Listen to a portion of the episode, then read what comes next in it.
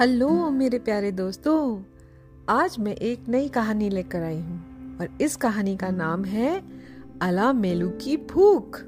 तो भाई, एक थी अला मेलू और उसका पति था दासार। दोनों दक्षिण भारत के एक छोटे से गाँव में रहते थे। हर रोज सुबह सवेरे कंधे पर झोला लटकाए और हाथ में तांबे का एक बड़ा सा कटोरा लिए दासार घर से निकल जाता था। वो अपनी मधुर आवाज़ में भजन गाता था और लोग खुश होकर उसके कटोरे में भिक्षा डाल देते थे। दोपहर तक वो घर लौट आता था। उसे हर रोज इतना ज़रूर मिल जाता था जिससे कि पति पत्नी का पेट भर जाए। अला मेलो अच्छी पत्नी थी, लेकिन पिछले कई वर्षों से, गरीबी से वो इतना ऊब गई थी कि बस पूछो मत। वो चाहती थी कि वो सुख शांति से एक बेहतर जीवन गुजारे। कब तक भला मैं वही चावल खाती रहूँगी जो रोज तुम्हें भीख में मिलते हैं? तुम कुछ और मांग कर क्यों नहीं लाते? कभी तो हमारा भोजन कुछ अच्छा बने, कुछ मनपसंद बने, कब तक भला हम एक जैसा खाना खाते रहेंगे? वो शिकायत के अंदाज में रोज ऐसे कहा करती थी। दासार उसे समझाते हुए कहता अरे अला मेलू मैं अपनी मनपसंद चीज़ भला कैसे मांग सकता हूँ? मैं तो भजन गाता हूँ कीर्तन करता हूँ और फिर परमात्मा की कृपा से जो कुछ मिल जाए उसे स्वीकार कर लेता हूँ। ये उसकी ही कृपा है कि हमें रोज कुछ मिल जाता है और हम भूखे नहीं सोते। हम्म, अब तुम चुप भी करो बंद करो अपनी राम का आनी अला मेलू अक्सर उसे बीच में टोक कर ऐसे ही उसकी बात काट देती थी। दासार बेचारा चुपचाप उदासी में सिर झुकाए, अपना सा मुँह लेकर घर से निकल जाता था। रोज रोज ऐसी चिक चिक चलती ही रहती। दासार सब कुछ चुपचाप सुनता रहता। दान की बछिया के दांत भला कौन देखता है? कहता भी क्या दासार? मगर आज तो उसकी गत और भी बिगड़नी थी। कैसे मूर्ख हो तुम? एक कटोरा भर चावल में संतोष कर लेते हो। अला मेलू ने चीखते हुए कहा, हमारी पड़ोसन को भी तो देखो जरा, आज मैं सुबह उनके घर गई तो उसने मुझे चावल के पुए खिलाए। क्या बढ़िया स्वाद था। वाह, मैं तो दंग रह गई। मन हुआ, अपने भी घर ऐसे ही पुए बनाऊँ। लेकिन मेरी किस्मत में भरपूर चावल भी कहाँ लिखे हैं? उसने दासार को डांटते हुए कहा, अरे, कभी तो भर पेट खिलाने को खूब सारे चावल मांग लिया करो। मेरी तो किस्मत ही फूट गई।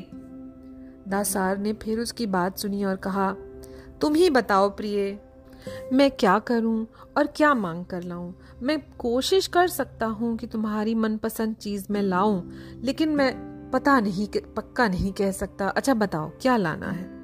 अला मेलू ने उसके हाथ में एक बड़ा सा झोला थमाते हुए कहा, सुनो, कल थोड़े ज़्यादा चावल मांग कर लाना और हाँ सुनो, थोड़ा गुड़ भी लाना ताकि मैं पुए बना सकूँ।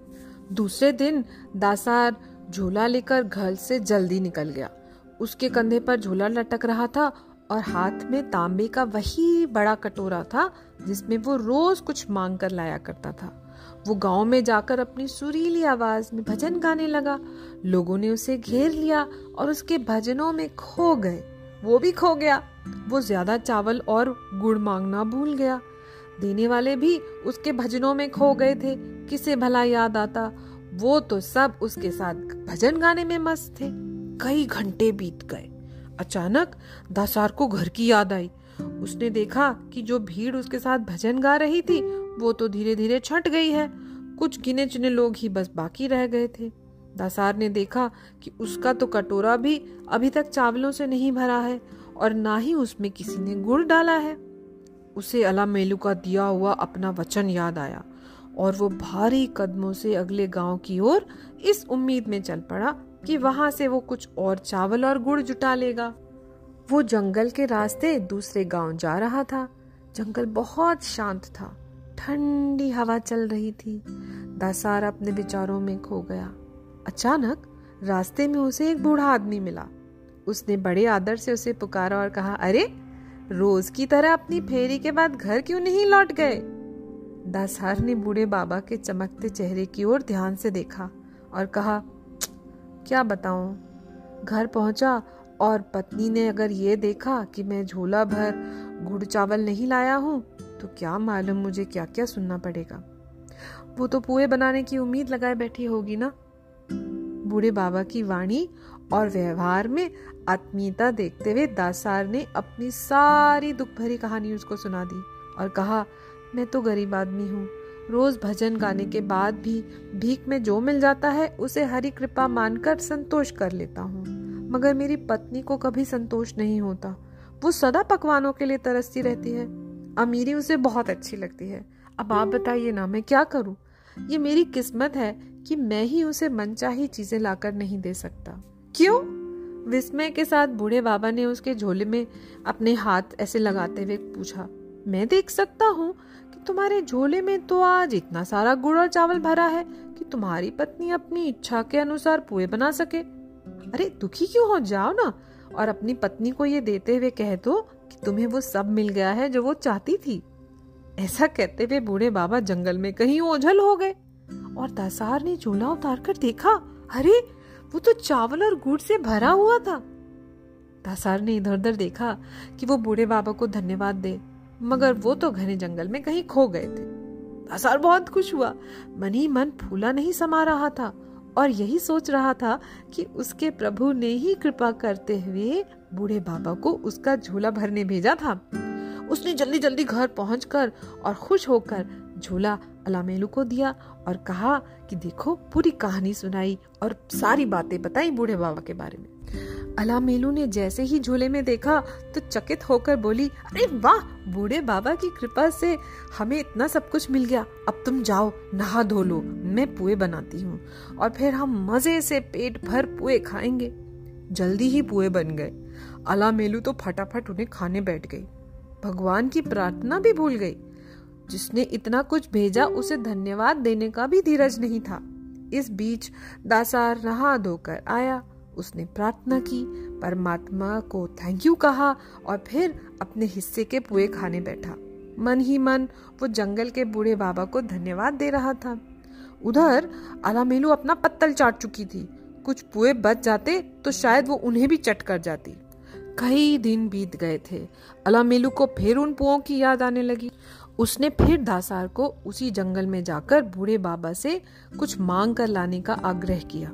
और ऐसा आग्रह वो रोज सुबह किया करती थी। मैं चाहती हूँ कि तुम मुझे खूब सारे चावल और गुड़ फिर ला कर दो। सुबह सुबह उसने शिकायत के अंदाज में दसार से कहा मैं चाहती हूँ कि बूढ़े बाबा हमें फिर से खूब सारे चावल और गुड़ दें ताकि मैं जी भर कर पुए का आनंद ले सकूँ। दासार ने उसके लोभ को शांत करने की दृष्टि से कहा था कि परमात्मा की कृपा है कि हमने पुओं का स्वाद चखा और खाने का इतना आनंद लिया। उसकी कृपा से ही तो हमें सब कुछ मिला है। अब मैं उनसे और अधिक कैसे मांग सकता हूँ? लेकिन अला मेलू वो भला कहाँ सुनने वाली थी? उसने उसकी तो और देखा और अपने आग्रह को दोहराते हुए कहा, जाओ, बूढ़े बाबा को फिर से जंगल में खोजो। उनसे दुगना चावल और गुड़ मांगो ताकि मैं खूब सारे पुए बना सकूँ और जी भर के खा सकूँ। जाओ, अभी जाओ अभी जाओ उन बूढ़े बाबा को खोजो। दासार अपनी पत्नी की डांट फटकार और लोभ से बहुत उब गया था। वो जंगल की ओर निकल गया। उसके मन में अपनी पत्नी के व्यवहार से इतनी उधेड़ बुन थी कि वो जंगल के एक एकांत कोने में से आते हुए बूढ़े बाबा को भी नहीं देख सका, जब तक कि वो खुद उससे टकरा नहीं गए। बूढ़े बाबा ने उसे देखते ही खुशी ज़ाहिर की और कहा, अरे अरे, कहा हो भाई तुम? कहो, तुम्हारी पत्नी ने पुओं का आनंद उठाया कि नहीं? दासार आश्चर्यचकित होकर ठिटका हुआ हाथ जोड़े खड़ा रहा। फिर साष्टांग दंडवत करके बोला, अरे, आपने बड़ी कृपा की है और मुझे पूरा विश्वास है कि आप मेरे प्रभु के ही दूत हैं, जिनके भजन में रोज गाता हूँ। उन्होंने ही कृपा करके आपको मुझे संकट से उबारने के लिए भेजा है। दासार ने शर्म के मारे नज़रें चुकाते हुए बड़े संकोच के साथ कहा मेरी पत्नी ना, उसके लोभ का कोई अंत नहीं है। उसने मुझे फिर आपके पास भेजा है कि मैं पहले से दुगना चावल और गुड़ आपसे मांग लाऊं। वो फिर से बुए बनाए और जी भर कर मज़े ले। बूढ़े बाबा ने प्रसन्न होकर हँसते हुए कहा, अरे, ऐसा है ना? तो क्या हुआ? तो इसमें भला शर्म की क्या बात है? तुम उसकी बात मुझसे कहते हुए इतना संकोच क्यों करते हो? बूढ़े बाबा ने बहुत प्यार से दसार को गले लगाया। और अपने हाथ से उसके कंधे पर लटके हुए झोले को छू दिया और कहा, तुम बहुत अच्छे मनुष्य हो। तुम फिर मेरी ये भेंट अपनी पत्नी तक ले जाओ। उससे कहना कि वो फिर से पुए बनाए और आनंद ले। दसार ने आश्चर्य से देखा कि उसका झोला अचानक फिर भारी हो गया। उसमें गुड़ और चावल भर गया। दासार ने बूढ़े बाबा का धन्यवाद करना चाहा, लेकिन वो तो हँसते हुए पहले ही जा चुके थे। वो घर पहुँचा और बूढ़े बाबा को धन्यवाद देते हुए उनकी भेंट अलामेलू को दे दी। अलामेलू ने खुशी से झोला लिया और कहा, अरे, जाओ जाओ, तुम नहा कर आओ, मैं पुए बनाती हूँ। दासार नहाने गया। इस बीच अलामेलू ने झोला खाली किया। वो बार बार खाली करती और झोला बार बार भर जाता। ऐसा करते करते अलामेलू के घर में बहुत सा चावल और गुड़ इकट्ठा हो गया। मगर झोला था कि खाली ही नहीं हो रहा था। अलामेलू ने थक कर भरे झोले के चावल को ढेर पे रख दिया। उसने झट से थोड़ा चावल भिगोया, उसे पीसा तो देखते ही देखते पिसा हुआ चावल बढ़ता ही चला गया। वो जब भी बर्तन में पिसा हुआ चावल निकालती, बर्तन फिर से चावल से भर जाता। थकी हारी अलामेलू ने गुड़ भिगोया, चावल की पिट्ठी में मिलाया और पुए बनाने लगी। फिर एक आश्चर्य हुआ, वो कढ़ाई में से पुए निकालती और कढ़ाई फिर पुओं से भर जाती। अला मेलू इस चमत्कार को देखती रही और उसकी भूख भी बढ़ती रही। अंत में अला मेलू इन सबसे बहुत परेशान हो गई। उसने एक थाली में तले हुए पुए डाले और खाने के लिए बैठ गई। कढ़ाई फिर पुओं से भर गई। अला मेलू ने पुए को चखा, स्वाद लेने को चबाया और निगलना चाहा तो फिर एक चमत्कार हुआ। पुआ उसके मुँह में फूलता ही चला गया। इतना फूला इतना फूला कि अला मेलू को निगलते ही नहीं बना। उसका गला पुओं से भर गया। वो डर के मारे कांपने लगी। उसकी सांस जैसे रुक गई। आँखें फटने लगी। न निगलते बनता, न थूकते बनता। तभी दासार कमरे में आया और पत्नी की हालत देखकर हैरान रह गया। धीरे धीरे उसे सारी बात समझ में आने लगी। अलामेलू की आँखें फटी जा रही थीं। वो पुओं को जब चबाने की कोशिश करते हुए आगे बढ़ी और अपने पति के पैरों में गिरकर रोने लगी।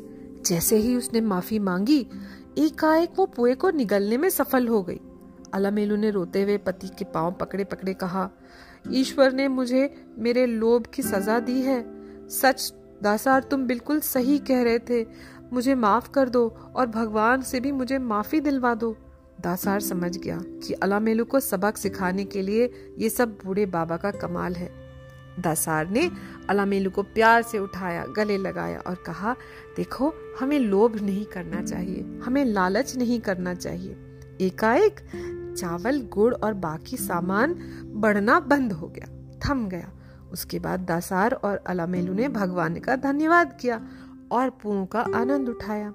उसके बाद से दोनों को जो भी कुछ मिलता, उसी में पूरी तरह संतुष्ट रहते। दोनों ये जान गए थे। कि भगवान अपने भक्तों को इतना ज़रूर देते हैं कि जिससे कि वो भूखे ना रहें और हमें लालच नहीं करना चाहिए। भगवान जो भी दे, उसका धन्यवाद देकर उसको ले लेना चाहिए।